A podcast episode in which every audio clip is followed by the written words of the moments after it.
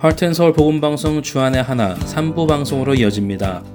주안의 하나 3부에서는 예수님 안에 거하며 사는 삶이 어떤 것인지 함께 알아가보는 프로그램 포도나무와 가지와 옛 고전 설교를 나누어 보는 시간 성도들에게 그리고 성경을 한 장씩 읽어 나가며 지혜를 나누는 시간인 Let's Read the Bible이 준비되어 있습니다. 먼저 포도나무와 가지로 이어집니다.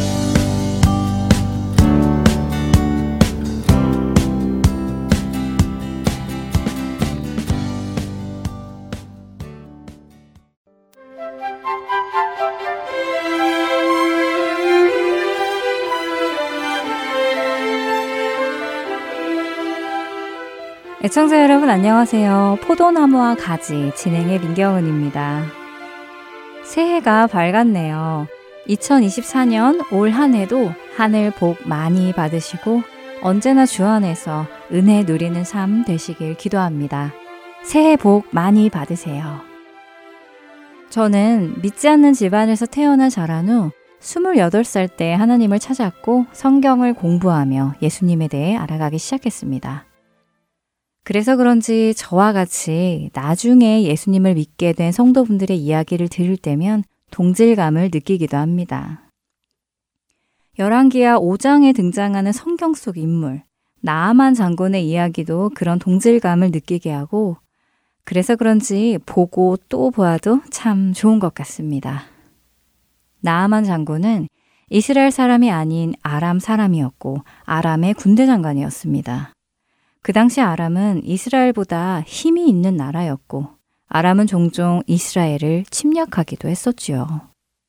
나아만 장군은 아람이 부강해지도록 하는데 큰 공을 세운 사람이었습니다. 그래서 왕의 총애를 받고 있었는데요. 그런데 그렇게 승승장구할 것만 같았던 나아만 장군이 나병을 앓게 되었습니다. 살이 썩어 들어가고 떨어져 나가는 무서운 불치병이었지요.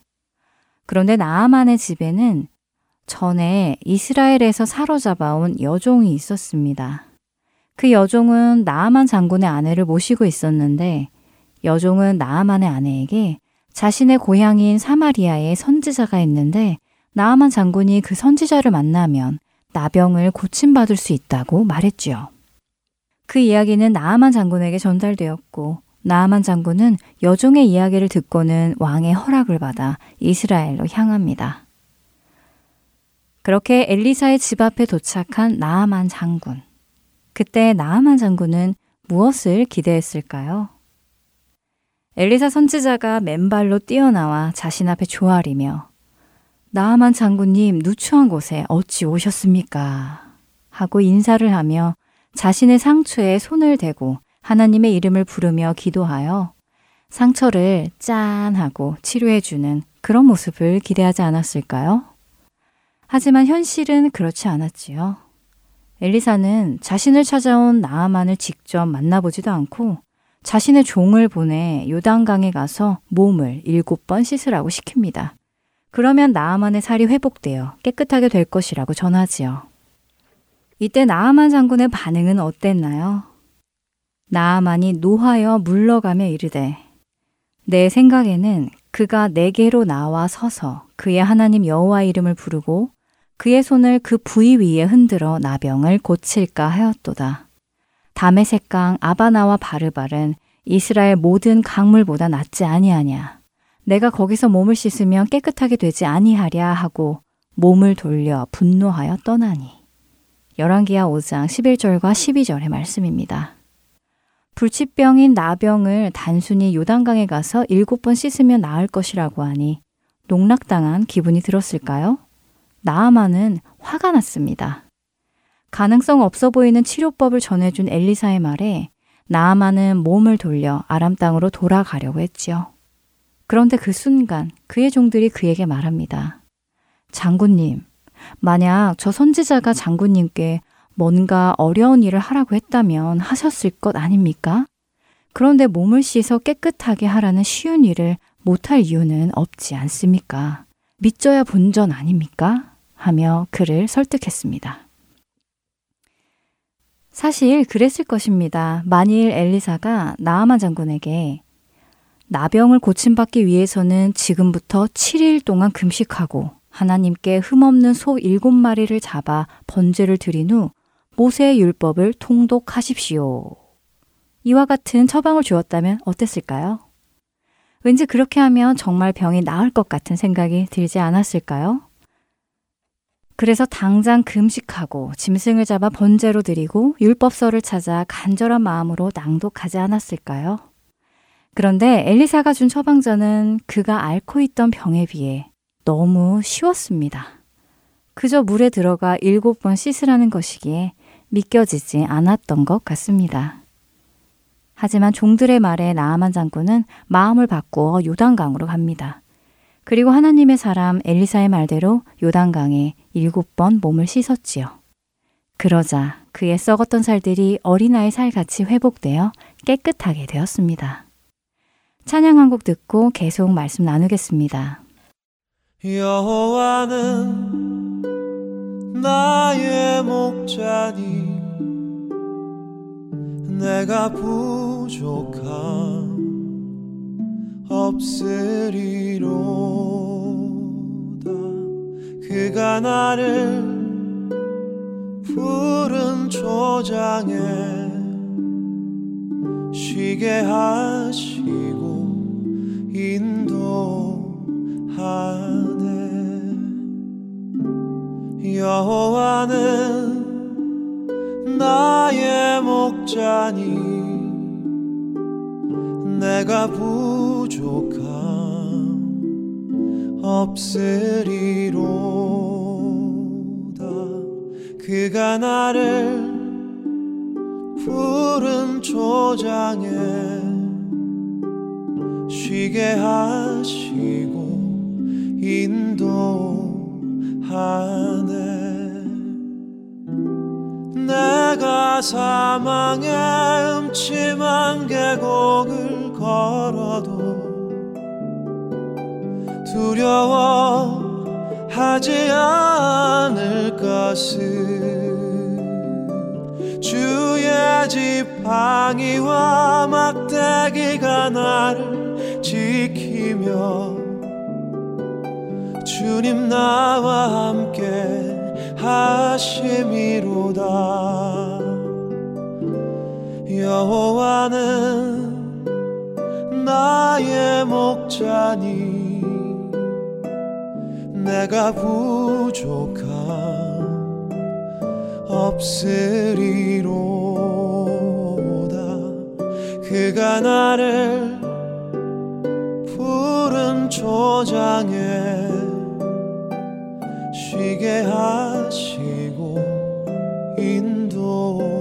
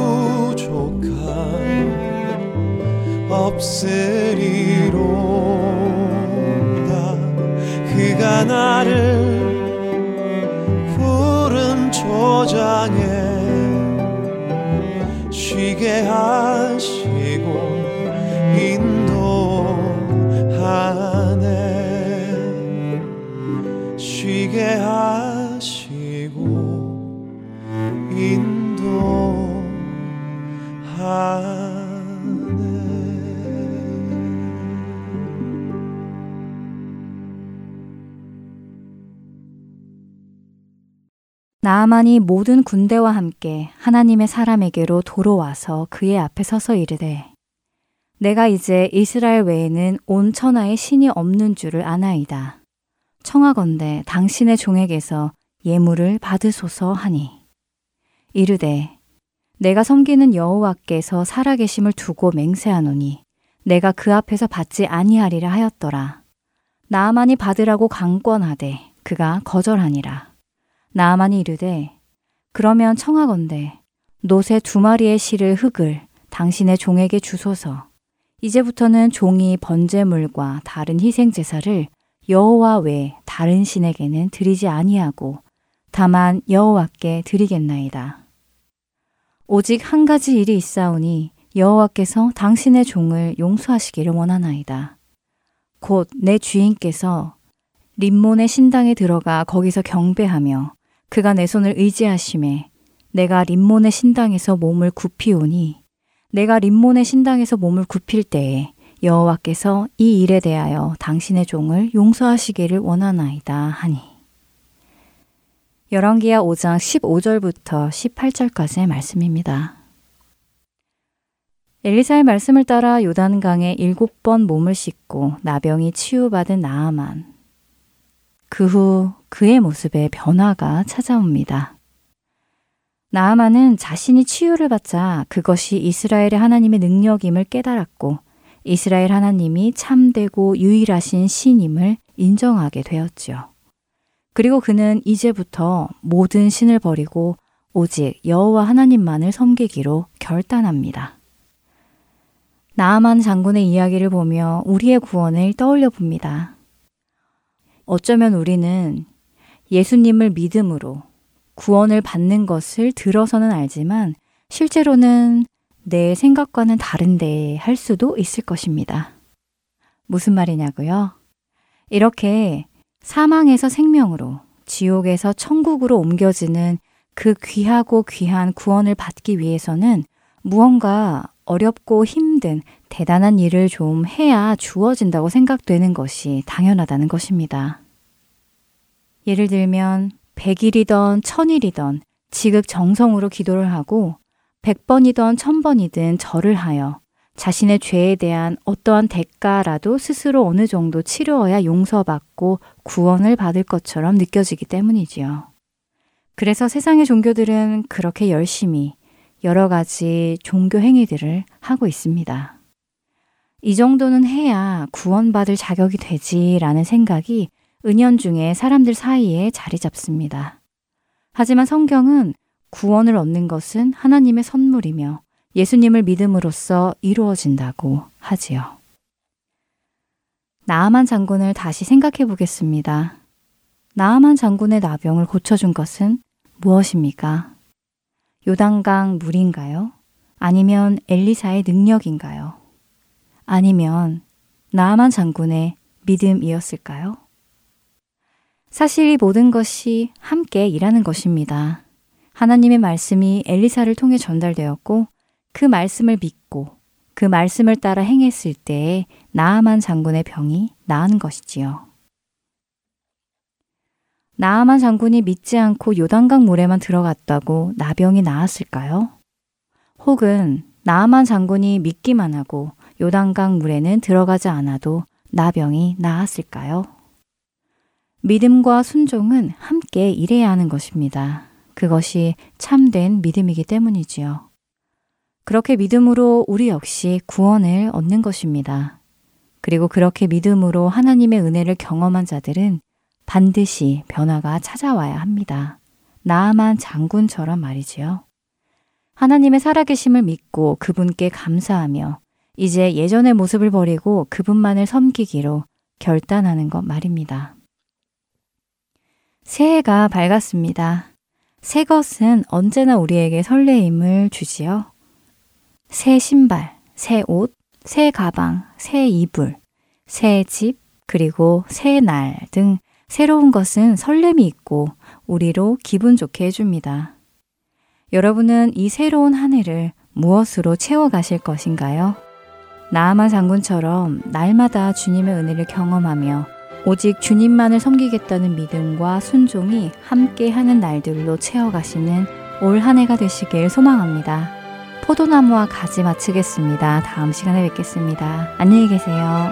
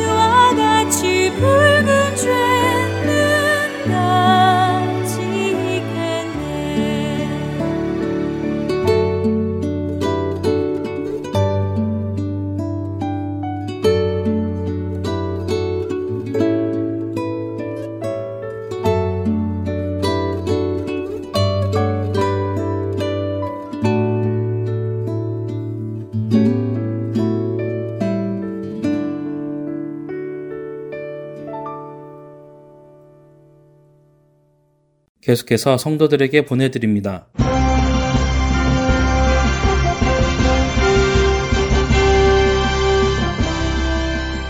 여러분 안녕하세요. 성도들에게 진행의 권혁준입니다. 성도들에게 이 프로그램은 지난 시대의 외국 설교자들의 설교를 여러분께 읽어드리는 시간입니다. 오늘은 1898년에 태어나 1963년에 소천한 영국의 변증가이자 작가인 C.S. 루이스의 순전한 기독교 중 일부를 읽어 드립니다. 이제 기독교 도덕 중에서 다른 도덕과 가장 날카로운 차이를 보이는 부분을 다룰 차례가 되었습니다.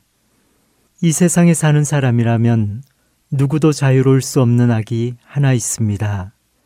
그러면서도 다른 사람에게서 그것이 나타나면 누구나 혐오하는 악.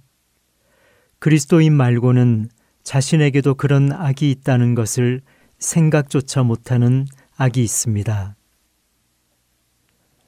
저는 사람들이 자기는 성질이 고약하다거나 여자나 술에 약하다거나 심지어 겁쟁이라고 인정하는 말은 들어보았습니다. 그러나 그리스도인이 아니면서도 이 악이 자신에게 있다고 고백하는 말은 지금껏 들어본 적이 없는 것 같습니다. 동시에 그리스도인이 아니면서도 다른 사람에게 이야기 나타날 때 조금이나마 자비를 보여주는 사람 또한 거의 만나본 적이 없습니다. 사람들이 이보다 더 싫어하는 악이 없으면서도 이보다 더 스스로 깨닫지 못하는 악도 없습니다. 이 악이 많이 있는 사람일수록 다른 사람에게 나타나는 이 악을 더 싫어합니다. 제가 말하는 이 악이란 바로 교만 또는 자만입니다. 이와 반대되는 덕목을 기독교 도덕에서는 겸손이라고 부르지요. 기독교 스승들의 가르침에 따르면 가장 핵심적인 악, 가장 궁극적인 악은 교만입니다. 성적 부정, 분노, 탐욕, 술 취함 같은 것들도 이 악에 비하면 세 발의 피에 불과합니다. 악마는 바로 이 교만 때문에 악마가 되었습니다. 교만은 온갖 악으로 이어집니다. 이것은 하나님께 전적으로 맞서는 마음 상태입니다. 제 말이 과장처럼 들립니까? 그렇다면 한번 잘 생각해 보십시오. 조금 전에 저는 교만한 사람일수록 다른 사람의 교만을 더 싫어한다고 말했습니다. 실제로 여러분이 얼마나 교만한지 알 수 있는 가장 손쉬운 방법은 스스로에게 이렇게 묻는 것입니다. 사람들이 나를 무시하거나 알아주지 않거나 쓸데없이 내 일에 참견하거나 은인 행세를 할 때 얼마만큼이나 싫은 마음이 드는가. 요점은 각 사람의 교만은 다른 이들의 교만과 경쟁 관계에 있다는 것입니다. 연회장에서 거물급 인사처럼 행세하는 사람을 볼 때 불쾌감을 느끼는 것은 바로 내가 그런 거물급 인사가 되고 싶기 때문입니다. 같은 장사를 하는 사람들끼리는 화합이 잘 안 되는 법입니다. 여러분이 분명히 알아야 할 사실은 다른 악들은 이를테면 다만 우연히 경쟁적이 되는 반면 교만은 본질적으로 경쟁이라는 것입니다. 교만은 단순히 무언가를 가지는 것에 만족하지 못하고 옆 사람보다 더 가져야만 만족합니다.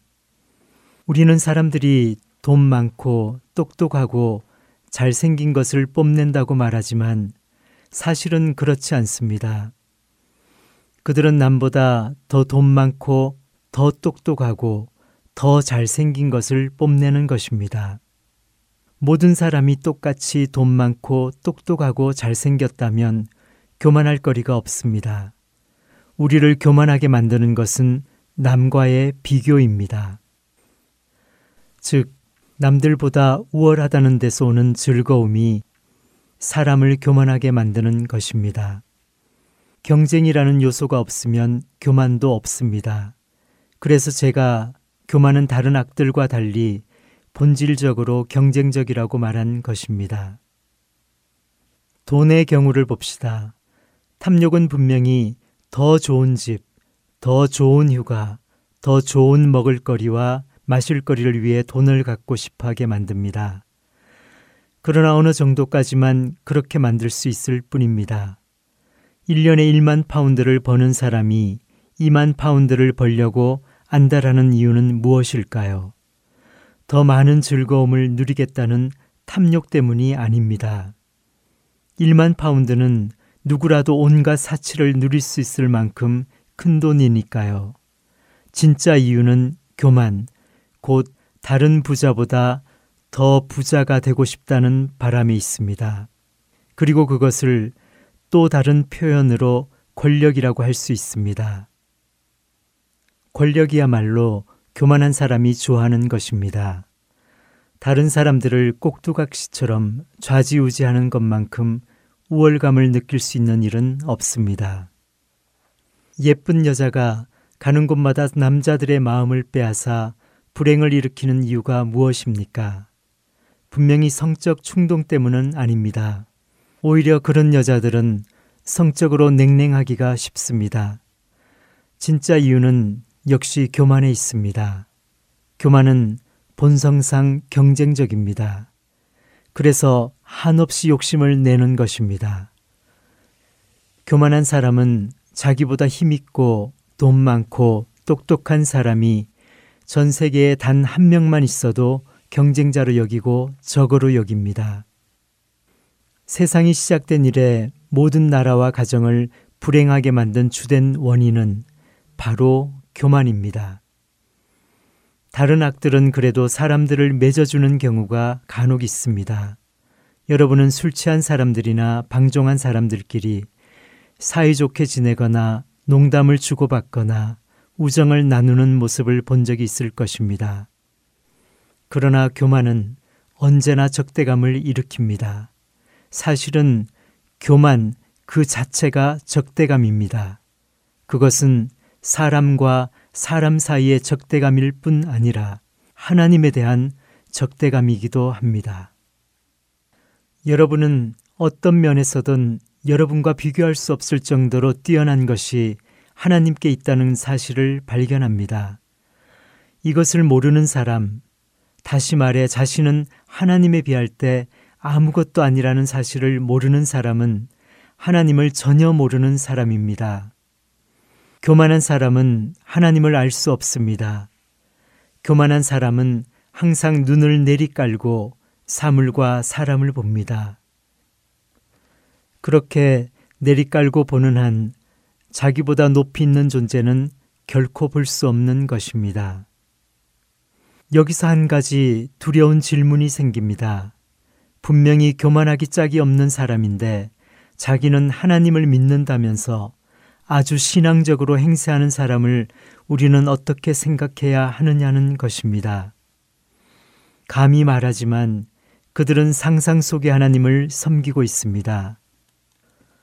이론적으로는 자기들이 하나님 앞에서 아무것도 아닌 존재임을 인정하지만 실제로는 이 헛개비 하나님이 자신들을 다른 모든 사람들보다 훨씬 낮게 여기며 인정해 준다고 늘상 생각합니다. 즉, 하나님께 상상 속의 겸손을 일페니어치 지불하고는 동료 인간을 향한 교만은 1파운드어치나 얻어내는 것이지요. 저는 그리스도께서 말씀하신 바 그를 전파하고 그의 이름으로 귀신까지 쫓아냈으면서도 마지막 날에 결국 나는 너희를 도무지 알지 못한다 는 말을 듣게 될 자들이 바로 이런 사람들이 아닐까 생각합니다. 우리도 언제든지 이런 죽음의 덫에 걸려들 수 있습니다. 그러나 다행히 우리 자신을 시험해 볼 방법이 하나 있습니다. 자신이 신앙생활을 한다는 사실 때문에 스스로 선한 사람으로 느껴질 때는 특히나 자기가 다른 사람보다 낮게 느껴질 때는 확실히 하나님이 아니라 악마를 따르고 있다고 보면 됩니다. 우리가 하나님 앞에 있다는 것을 알아볼 수 있는 진짜 시금석은 내가 나 자신에 대해 완전히 잊고 있느냐 또는 나 자신을 하찮고 더러운 존재로 여기느냐 하는 것입니다.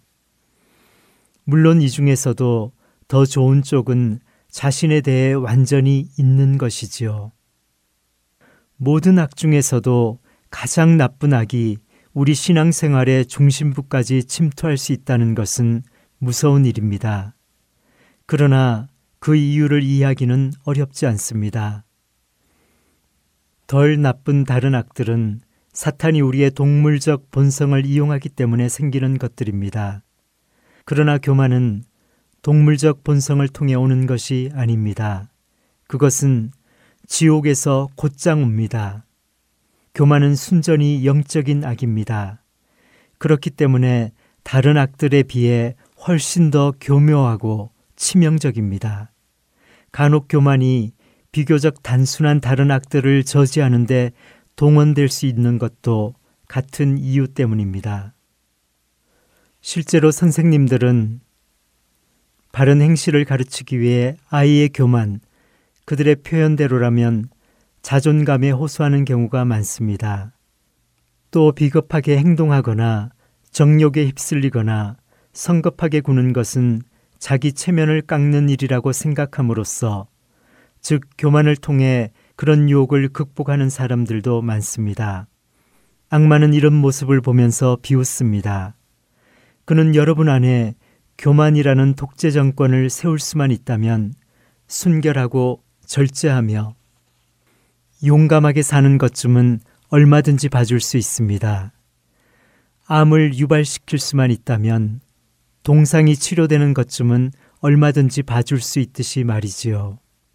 교만은 영적인 암입니다. 그것은 사랑이나 자족하는 마음, 심지어 상식까지 갉아먹습니다. 이야기를 마치기 전에 몇 가지 있을 법한 오해를 풀어야겠습니다. 먼저는 칭찬받고 즐거워하는 것은 교만이 아닙니다. 선생님이 공부 잘했다고 아이의 등을 두드려 줄 때, 사랑하는 남자가 여자에게 아름답다고 말할 때, 그리스도께서 구원받은 영혼에게 잘했다고 말씀하실 때 즐거워하는 것은 당연한 일입니다. 이것은 자기가 원래 칭찬받을 만한 사람이라고 생각해서 즐거워하는 것이 아니라 자기가 즐겁게 해주고 싶은 대상을 즐겁게 해주었다는 사실 때문에 즐거워하는 것이기 때문입니다. 문제는 그가 즐거워하니까 됐어 라는 생각이 이런 일을 하다니 나도 참 굉장해 라는 생각으로 바뀔 때 생깁니다. 자기 자신에게서 오는 기쁨은 커지고 칭찬에서 오는 기쁨은 줄어들수록 여러분의 상태는 악화됩니다. 그러다가 결국 칭찬은 전혀 개의치 않은 채 오로지 자기 자신만 바라보며 기뻐하는 지경에 이르면 그야말로 최악의 상태에 빠진 것입니다. 둘째로 자랑스러워한다는 영어 표현이 이런 의미에서 교만의 죄에 해당하느냐는 질문도 나올 수 있습니다. 저는 자랑스러워하는 것이 정확히 무엇을 의미하느냐에 따라 다르다고 생각합니다. 자랑스러워하는 것은 애정 어린 마음으로 어떤 것에 경탄을 느낀다는 뜻일 경우가 많습니다. 이러한 경탄이라면 죄와 거리가 멀지요. 하지만 아버지가 유명하다거나 자기 부대가 유명하기 때문에 잘난 척 한다는 뜻일 수도 있습니다. 그렇다면 그것은 명백한 잘못입니다. 그렇지만 순전히 자기 자신을 자랑스러워하는 것보다는 그래도 낫습니다. 자기 밖에 있는 어떤 것을 사랑하고 찬양하는 사람은 완전한 영적 파멸에서는 한 걸음 벗어나 있습니다. 하나님보다 다른 것을 더 사랑하고 찬양하는 한 건강하다고 할 수는 없지만 말입니다. 겸손해지고 싶어 하는 분들이 있다면 제가 그 첫걸음을 알려드릴 수 있을 것 같군요. 그 첫걸음이란 바로 자신이 교만하다는 사실을 깨닫는 것입니다. 이것은 약간 보폭이 큰 걸음이기도 합니다. 적어도 이 한 걸음을 내딛기 전에는 아무 진전도 있을 수 없습니다. 자신은 우쭐대지 않는다고 생각하는 것이야말로 사실은 아주 우쭐대고 있다는 뜻입니다.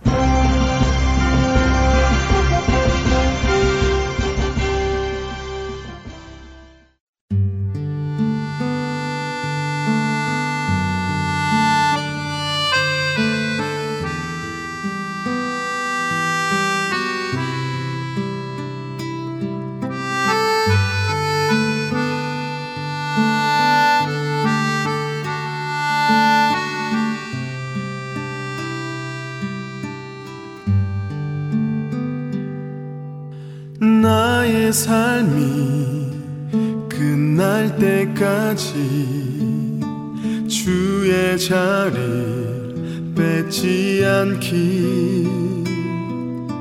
나의 생각 나의 결정 매일 주께 양보하기. 나의 숨이 꺼질 때까지 주의 말씀 덮지 않기. 나의 의지 나의 판단 말씀이 기초가 되기를. 내가 드러나고 있을 때 내가 높아지고 있을 때 내가 스스로 멈춰서 주보다 내가 눈에 띄지 않기를 드러나고 싶은 이 마음 높아지고 싶은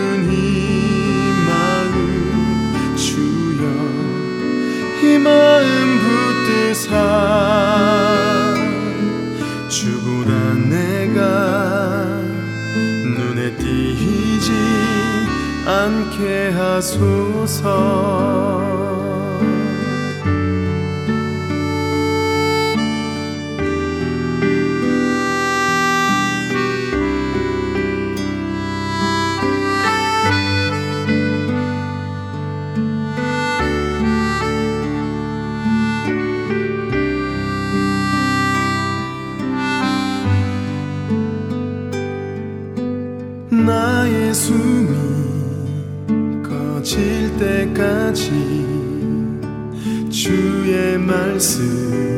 덮지 않기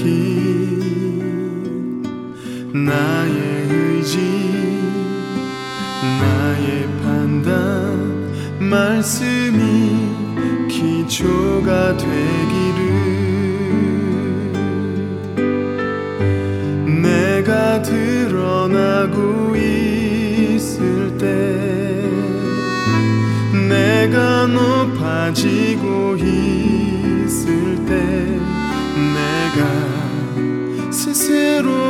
멈춰서. 주보다 내가 눈에 띄지 않기를 드러나고 싶은 이 마음 높아지고 싶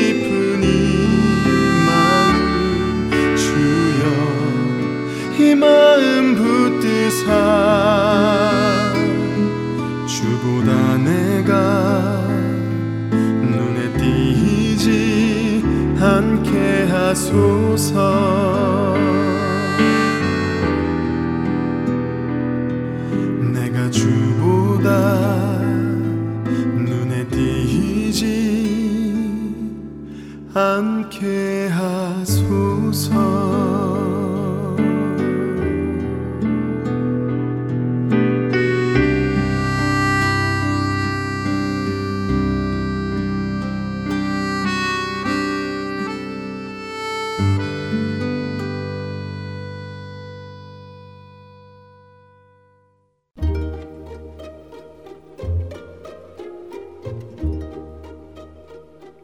오늘의 성경 단어 아멘. 아멘은 히브리어 아만이라는 말입니다. 확증하다, 지지하다, 뒷받침하다, 의지하다, 확고하다, 알다, 믿다, 확신하다라는 의미이지요. 문장 끝에 아멘을 붙이는 경우 그러하다, 그러할지어다, 그것이 이루어질지어다라는 의미를 가지게 됩니다. 그러니까 기도나 찬송의 끝부분에 아멘 하고 말하는 것은 지금까지의 기도 내용이 또는 찬송의 가사 내용이 진실합니다. 그렇게 되기를 바랍니다. 저도 동의합니다. 라고 말하는 것이지요. 특히 예수님께서는 내가 진실로 너희에게 이르노니 라고 시작하는 말씀에서 이 진실로가 아멘이라는 뜻입니다. 자신의 말씀이 참인 것을 강조하시기 위해서 아멘이라는 말로 말씀을 시작하신 것이지요. 그리고 우리는 설교 시간 혹은 말씀을 읽으며 아멘이라고 하는 것은 이 말씀이 참되고 진실하기에 우리는 그 말씀을 믿습니다. 이 말씀을 나의 것으로 삼고 살아갑니다라는 우리의 고백이 되겠지요. 진실되게 살아가는 우리가 되기를 원합니다. 아멘.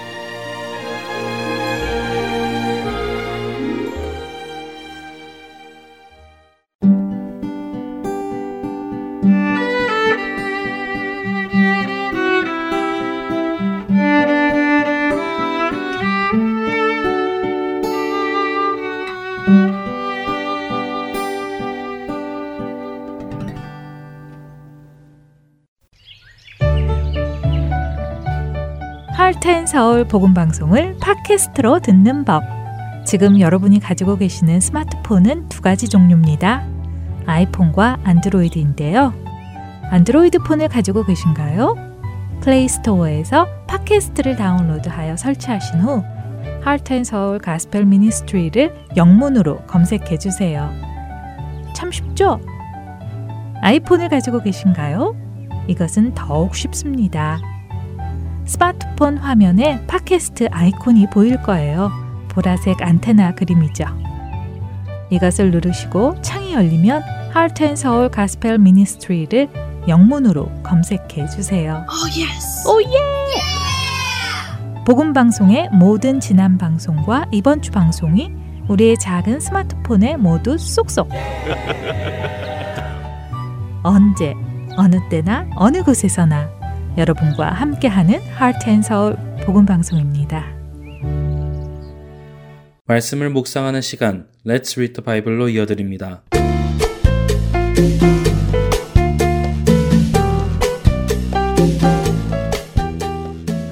애청자 여러분 안녕하세요. Let's Read the Bible 진행의 유민입니다. 하나님이 이스라엘 백성들에게 율법을 주신 이유는 무엇일까요? 어떤 사람들은 율법을 자신들을 올가매는 규율로 생각합니다. 또 어떤 사람들은 율법만 잘 지켜내면 의롭게 될 것이라 생각하기도 하지요. 하지만 사실 율법을 완전히 지킬 수 있는 사람은 없습니다. 그렇기에 율법으로 의롭게 될 사람도 없지요. 그렇다면 하나님은 왜 지키지도 못할 율법을 주신 것일까요? 그 이유를 알지 못하면 사람들은 계속해서 율법을 오해할 수밖에 없습니다. 하나님이 율법을 주신 것은 은혜입니다. 처음부터 생각을 해보지요. 첫 사람 아담과 하와는 범죄하여서 하나님의 임재에서 떠나가야 했습니다. 그리고 그 이후의 모든 죄인은 하나님께 갈 수 없었지요. 세상에서 하나님께 갈 수 있는 사람은 아무도 없었습니다. 그런데 하나님께서 한 사람, 곧 아브라함을 선택하시고 그에게 약속의 아들 이삭을 주신 후 그 이삭을 통해 이스라엘이라는 민족을 만드십니다. 그리고 그 이스라엘 민족에게 바로 율법을 주셨지요. 율법을 주심으로 인해 아무도 하나님께 갈 수 없었는데 갈 수 있는 길이 생겼습니다. 비록 율법의 말씀을 다 지키지 못했어도 제사를 통해 자신의 죄를 고백하고 그 죄를 유보하는 제물을 드려 죄를 사함받게 되었습니다. 그리고 하나님은 성막의 지성소 안에 임하시고 율법의 제사법을 따라 제사를 지내면 1년에 한 번 온 세상에서 단 한 명의 사람, 곧 그 해의 대제사장이 지성소 안에 들어가 하나님을 만날 수 있도록 허락해 주신 것입니다. 그래서 율법은 은혜입니다. 아무도 하나님께 갈 수 없었는데 하나님께서 사람 중 대표 한 사람을 하나님께 나올 수 있도록 허락해 주신 것이기 때문이지요. 하지만 이것이 율법을 주신 이유의 전부는 아닙니다. 율법을 주신 본질적인 이유는 이렇게 죄인이 죄를 용서받고 하나님께로 다시 나올 수 있도록 온전한 길을 열어주시겠다는 하나님의 약속이셨지요. 바로 예수 그리스도를 통해서 말입니다. 율법 이전에는 아무도 하나님께 나아갈 수 없었지만 율법을 통해 이스라엘 열두 지파 중 레위 지파, 그 레위 지파 중 아론의 자손, 그 아론의 자손 중 대제사장이 하나님께 나아갈 수 있게 되었습니다. 그리고 율법 이후에 예수 그리스도를 통하여 누구든지 예수 그리스도를 믿는 자는 그분의 보혈의 공로를 통해 하나님께 나아갈 수 있게 된 것이지요. 그렇기에 율법은 일시적인 샘플에 불과합니다. 하나님의 말씀이 육신을 입고 오신 예수님이 오실 때까지만 필요했던 것입니다. 하지만 유대인들은 그것을 깨닫지 못했고 율법이 가리키는 예수님을 보지 못했습니다. 그들은 율법에만 집중했지요. 그래서 모세는 율법을 받아 내려올 때 이 율법이 영원하지 않고 없어질 것이라는 것을 표현하기 위해 그의 얼굴을 수건으로 덮었습니다. 율법을 받아오던 그의 얼굴이 하나님의 영광으로 인해 빛나고 있었지만 그것은 율법의 영광이고 참된 영광은 오실 예수님께 있다는 것을 모세는 알고 있었던 것입니다. 사도 바울은 오늘 고린도후서 3장에서 이것을 설명하고 있습니다. 우리의 시선이 무엇을 바라보아야 할까요? 바로 예수 그리스도이십니다. 그 외의 것들에 집중한다면 우리는 마치 수건의 눈이 가리워져 본질을 보지 못할 수 있습니다. 나의 꿈, 나의 계획, 나의 안락, 나의 행복 등에 집중하면 우리는 복음을 올바로 볼 수 없습니다. 사라질 것들을 바라보는 것이 아니라 영원한 것을 바라보는 우리가 되기 바랍니다. Let's read the Bible 고린도 후서 3장 1절에서 18절까지의 말씀을 읽겠습니다. 우리가 다시 자천하기를 시작하겠느냐? 우리가 어찌 어떤 사람처럼 추천서를 너희에게 붙이거나 혹은 너희에게 받거나 할 필요가 있느냐? 너희는 우리의 편지라 우리 마음에 썼고 묻 사람이 알고 읽는 바라. 너희는 우리로 말미암아 나타난 그리스도의 편지니 이는 먹으로 쓴 것이 아니요 오직 살아계신 하나님의 영으로 쓴 것이며 또 돌판에 쓴 것이 아니요 오직 육의 마음판에 쓴 것이라. 우리가 그리스도로 말미암아 하나님을 향하여 이 같은 확신이 있으니 우리가 무슨 일이든지 우리에게서 난 것 같이 스스로 만족할 것이 아니니 우리의 만족은 오직 하나님으로부터 나느니라. 그가 또한 우리를 새 언약의 일꾼 되기에 만족하게 하셨으니 율법 조문으로 하지 아니하고 오직 영으로 함이니 율법 조문은 죽이는 것이요 영은 살리는 것이니라. 돌에 써서 새긴 죽게 하는 율법 조문의 직분도 영광이 있어 이스라엘 자손들은 모세의 얼굴에 없어질 영광 때문에도 그 얼굴을 주목하지 못하였거든. 하물며 영의 직분은 더욱 영광이 있지 아니하겠느냐. 정죄의 직분도 영광이 있은즉 의의 직분은 영광이 더욱 넘치리라. 영광되었던 것이 더 큰 영광으로 말미암아 이에 영광될 것이 없으나 없어질 것도 영광으로 말미암았은즉 길이 있을 것은 더욱 영광 가운데 있느니라. 우리가 이 같은 소망이 있으므로 담대히 말하노니 우리는 모세가 이스라엘 자손들에게 장차 없어질 것에 결국을 주목하지 못하게 하려고 수건을 그 얼굴에 쓴 것 같이 아니하노라. 그러나 그들의 마음이 완고하여 오늘까지도 구약을 읽을 때에 그 수건이 벗겨지지 아니하고 있으니 그 수건은 그리스도 안에서 없어질 것이라. 오늘까지 모세의 글을 읽을 때에 수건이 그 마음을 덮었도다.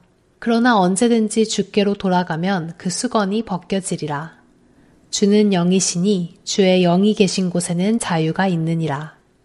우리가 다 수건을 벗은 얼굴로 거울을 보는 것 같이 주의 영광을 보매 그와 같은 형상으로 변화하여 영광에서 영광에 이르니 곧 주의 영으로 말미암음이니라. Let's read the Bible 고린도 후서 3장 1절에서 18절까지의 말씀을 읽었습니다.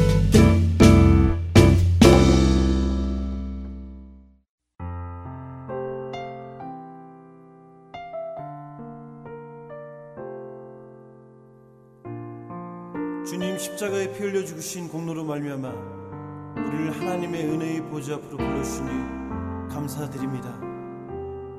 오늘 우리가 믿음으로 한 걸음 한 걸음 내딛는 발걸음을 통해서 하나님을 알게 해주시고 그 사랑으로 우리를 이끌어 주시옵소서. 주의 정결한 피로 주의 정결한 피로 우리를 씻으셨으니 우리를 씻으셨으니. 은혜의 보좌로 나가. 은혜의 보좌로 나가. 함께 경배하세. 함께 경배하세. 우린 연약하여도. 우린 연약하여도. 주는 완전하시니 주는 완전하시니. 변함없는 약속 믿고 변함없는 약속 믿고 담대히 나가세. 담대히 나가세. 주님 앞에 주님 앞에 무릎 꿇고 존귀 주 이름 높이세 성령아.